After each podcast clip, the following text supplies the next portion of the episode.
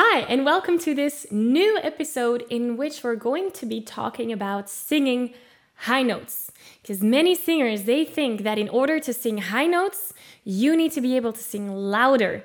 Now that's not always true, so let's dive into this. Hi, Maggie here, and as a vocal coach, it is my privilege and honor to work with passionate singers just like yourself. If you love to sing, but maybe believe that you're not good enough yet, that you can't really learn to sing those high or low notes without hoarseness, or maybe you struggle with insecurities, well, then this podcast is for you. During our time here together, you'll get tips, tricks, and motivation to grow as a singer, develop your voice, and make your big singing dreams come true. So, ready to take your singing to the next level? Let's go. Hey, here's just a little note before we continue. As you know, we have a YouTube channel called The Singing Insiders. If you want to see the video version of this episode, please head on over to YouTube, type in Singing Insiders, and watch the video there. This is the audio recording of that video, but if you need any image, then go over to YouTube. Hi, welcome to this new episode, and let's talk about singing high notes. Many singers, they believe that in order to sing high notes, you need to sing louder. And I totally get that because I've been there too. I was someone that the higher I went, the louder I went as well. And that causes our voice to tense up. Now, we're going to be talking about that, but first I want to say that it's really normal to make that link. High notes equals loud notes. It's not always the case, but it's really natural for our brain to go there because whenever we're singing or talking in chest voice, uh, that sounds really powerful. That sounds really bold, you know? And oftentimes we want to keep that same powerful quality when going into the higher pitches.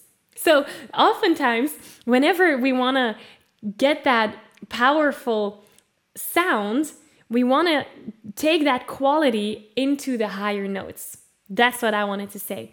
So it's only natural and normal that our brain links those two together, that our brain tries to force that loudness that we create in our lower pitches into the higher pitches. Now, the truth is that we have to maintain our sound in a balanced way. So we have two muscles that produce our sound when we're singing. So we have the vocal cords, which are kind of like two rubber bands, and we have two muscles, well, two main muscles because there's many muscles at play here, but two main muscles that are going to help us when singing. The first muscle is what I call the chest voice muscle. It's also referred to as TA from thyroarytenoids, but no one remembers that. We're talking about the chest voice muscle. And the chest voice muscle, that muscle is responsible for the thickness of the vocal cords. In other words, that chest voice muscle is responsible for the power, getting those vocal cords together, finding that power, finding that loudness. That's what the chest voice muscle is responsible for. Now, on the other hand, we also have the head voice muscle. And the head voice muscle, also called the CT muscle or the cricothyroid muscle, again, no one remembers that. Um, the head voice muscle is responsible for stretching out the vocal cords. Whenever we stretch out the vocal cords, the higher we go in pitch. So we have the flexibility from our head voice muscle because we want to go higher in pitch. And we want to combine that with the power and the thickness of our chest voice muscle. I'm gonna say that again. In order to sing, because this is important, in order to sing high, powerful notes, we wanna combine the thickness and the power of our chest voice muscle with the range and the flexibility of our head voice muscle. Does that make sense? That's the theory. So the real question becomes how do I do that? How do I combine the power of my chest voice muscle and the range of my head voice muscle? Well, that's a good question. Because if you don't combine those two, that's where we're going to keep on straining the voice. What is straining the voice? Well, it's taking that chest voice muscle, so taking that power, the thickness of the vocal cords, trying to put that in the higher pitches. But at one point, you're going to feel that you're straining so much that your voice will give up.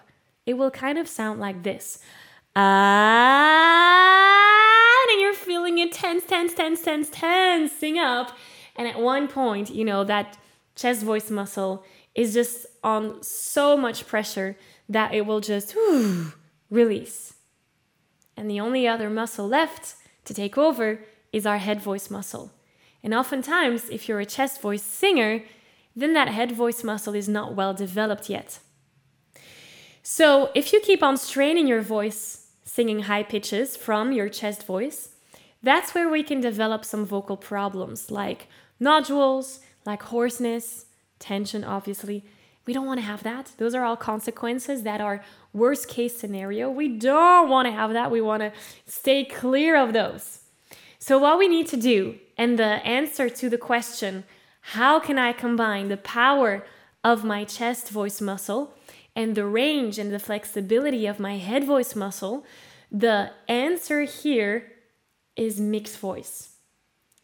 Mixed voice is basically combining the two. And really, the first step to all of this is to learn vocal technique. So, what do I mean by vocal technique? Vocal technique is kind of like developing that backpack with different techniques and tools in order to learn how to use your voice the right way. Now, I'm having a training coming up that is completely free and it's called Discover the Most Powerful Vocal Technique. So I highly recommend you go through that training because that will definitely help you. I'll link to the training in the description here below.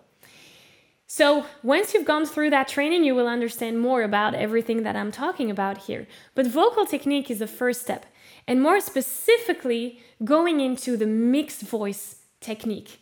What is mixed voice technique? Well, mixed voice is combining the head voice and the chest voice together. In order to develop that mixed voice, the first thing you need to do is making those two muscle as strong as they can together. So, right now, there might be an imbalance. It might be that your chest voice is stronger than your head voice, or the other way around, because you've been singing in chest voice all your life, or the other way around, maybe you've been singing in head voice all your life. So, step one is creating that balance between the two. How do you do that? Well, singing chest voice exercises or chest voice songs, or singing head voice exercises and head voice songs. Then we can go one step further, which is combining the two. We cannot combine the two as long as they're not equally as strong. That's why step number one is so important. So then step two is combining the two. That's where we're starting to do exercises where you're going to be switching between both.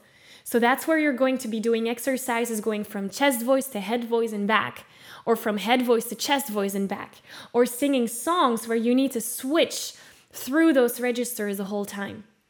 By switching between the two, and incorporating the two, that's where slowly these two muscles will start to communicate together. And that's where mixed voice will appear. that was my experience. I was a heavy chest voice singer, and my mixed voice, whoop, appeared one day after training the head voice for so long. So that's your first step. Instead of thinking, oh, I need to be loud when singing high notes, no, let's look at how can I um, activate that mixed voice. And again, I highly encourage you going through that uh, training that I told you about, the Discover the Most Powerful Vocal Technique training, because that will give you many exercises to go through to activate that mixed voice as well. So I'll again I'll link to it in the description here below. Um, I hope this made sense. Your homework for today is to find a song where you have that chest voice and the head voice and try to combine both within one song. And if you feel that your head voice is not developed well yet, that's totally fine. We have many, many exercises to help you with that. But that's your first step. Identify where you're at in that mixed voice journey. Once you've done that, I'll see you on the training. Again, I'll link to it in the description here down below. And um, yeah, thank you so much for having been here today. I really appreciate you. And uh, I'll see you here again soon. Bye. I'm giving you a virtual high five. Wow, that was amazing. Was it just me or did that go by way too fast? Now, if you don't want to stop here and you want more singing tips, tricks, and exercises, head on over to www.singinginsiders.com. Also, if you liked and valued this episode, be sure to subscribe to this show, share it with your friends, and leave a review so that we can reach even more singers and spread the power of singing. So, thank you for being here. Thank you for your enthusiasm and support. And I look forward to see you here again soon. Bye.